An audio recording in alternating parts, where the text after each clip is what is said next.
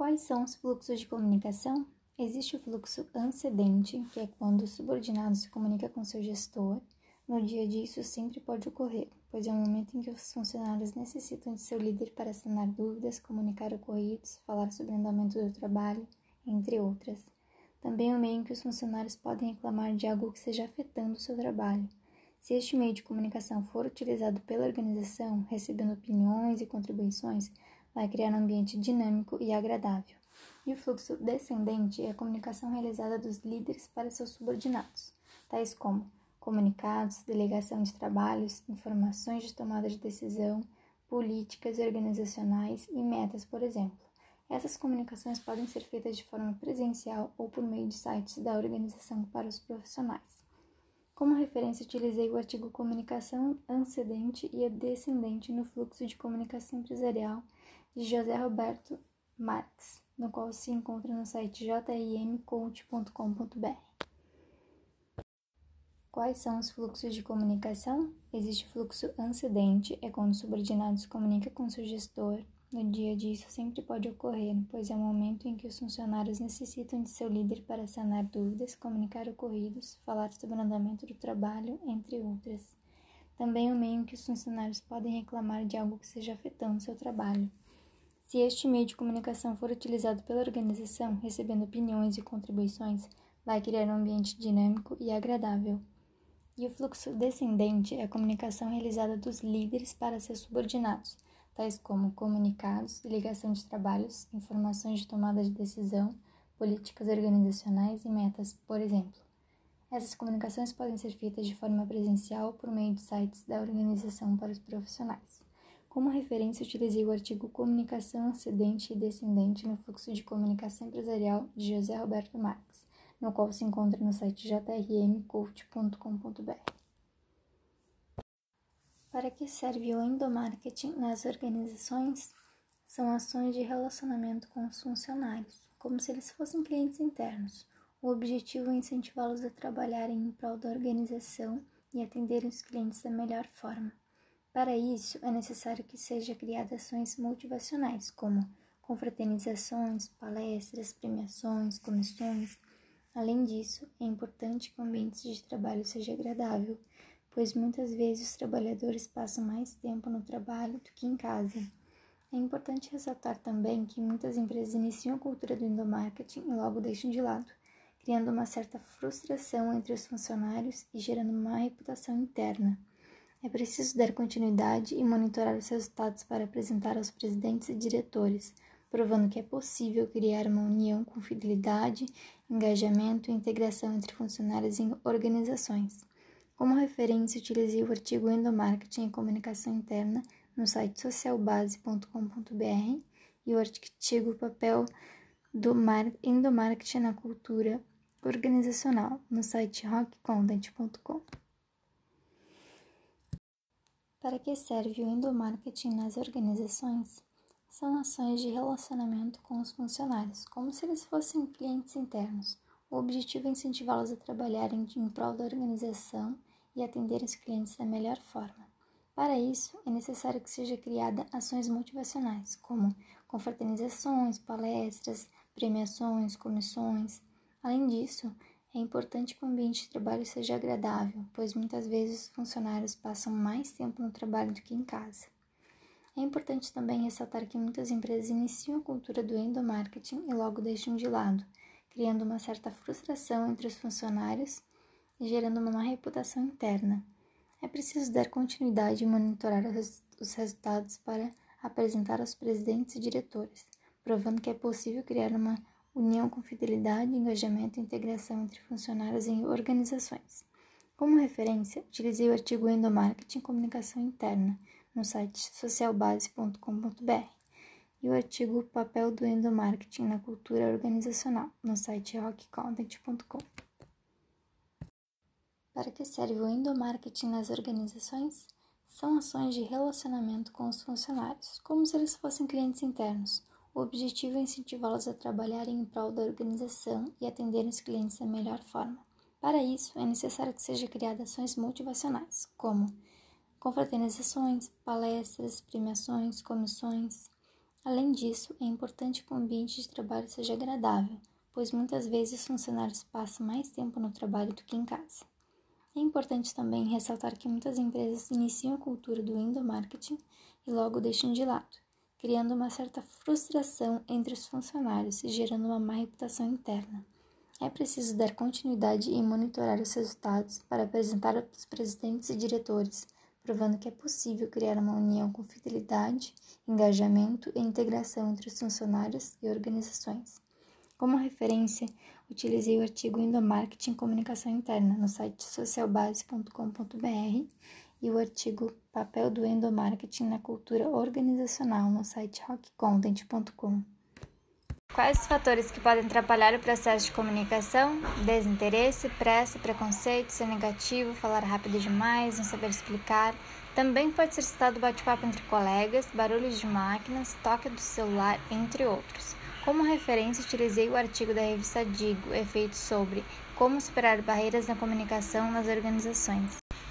Quais os fatores que atrapalham o processo de comunicação? Desinteresse, pressa, preconceitos, ser negativo, falar rápido demais, não saber explicar.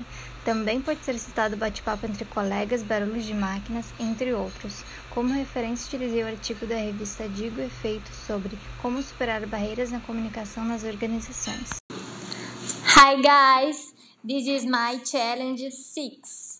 My name is Joyce. I am in my early 20s. I'm from Porto Alegre and I study public relations in Federal University of Santa Maria. The curiosity about me is I like to sort my closet by color. Thank you. Olá, Bom dia, professor e ouvintes. Eu sou a Joyce, sou aluna de Relações Públicas e hoje eu estou com a minha colega Kevin. Iremos falar sobre uma escola muito renomada e conhecida nos Estados Unidos e aqui no Brasil também, a Escola de Chicago. Kevin, nos conte um pouco sobre a Escola de Chicago. Olá, pessoal, tudo bem com vocês? Sou Kevin Pereira, também aluna de Relações Públicas. Então, vamos então.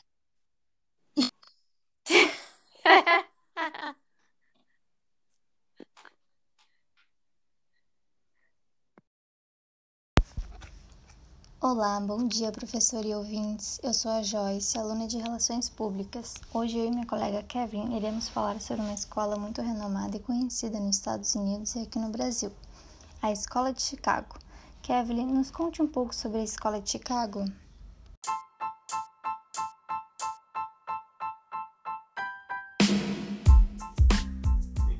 Olá, eu sou a Joyce, da turma 40RP.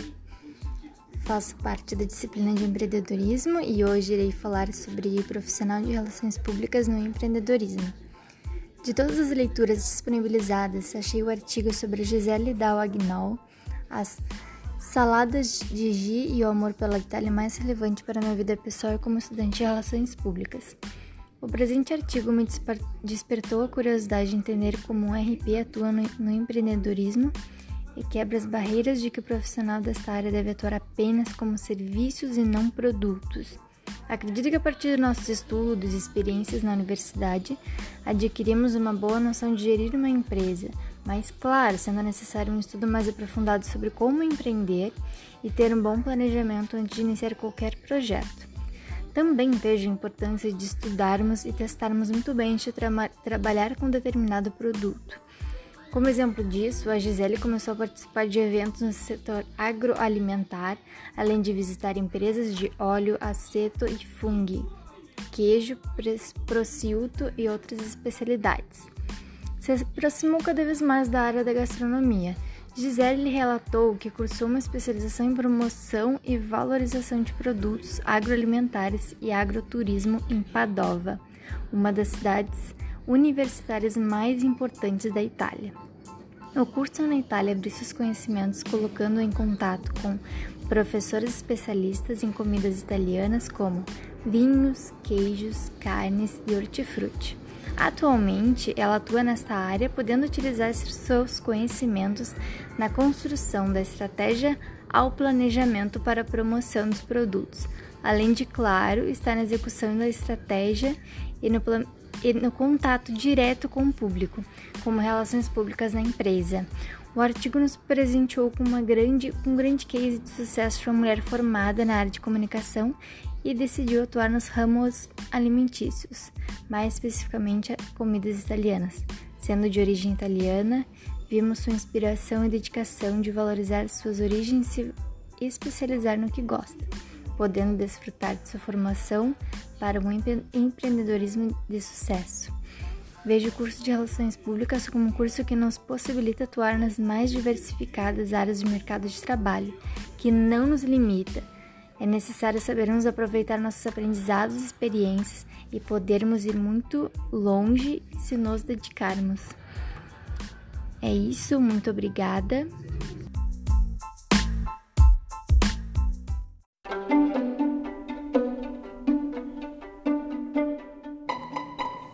Olá, meu nome é Joyce, eu sou da turma 40 RP, faço parte da disciplina de empreendedorismo. Meu podcast hoje irá falar sobre profissional, profissional de relações públicas no empreendedorismo. De todas as leituras disponibilizadas, achei o artigo sobre Gisele Dallagnol, sobre as saladas da Gi e o amor pela Itália, mais rele relevante para minha vida pessoal como estudante de relações públicas. Por que eu escolhi esse conteúdo? É, primeiramente, porque eu sou de origem italiana, gosto muito das comidas também. E, claro, sou profissional de relações públicas e defendo que nós, como profissionais, não só podemos ah, atuar na área de serviços, como criar produtos. Então, o presente artigo me despertou muita curiosidade de entender como o RP atua no empreendedorismo e quebra as barreiras de que o profissional desta área deve atuar apenas com serviços e não produtos. Então, eu acredito que a partir dos nossos estudos e experiências na universidade, a gente adquire uma boa noção de gerir uma empresa, mas, claro, sendo necessário um estudo mais aprofundado sobre como empreender e ter um bom planejamento antes de iniciar qualquer projeto.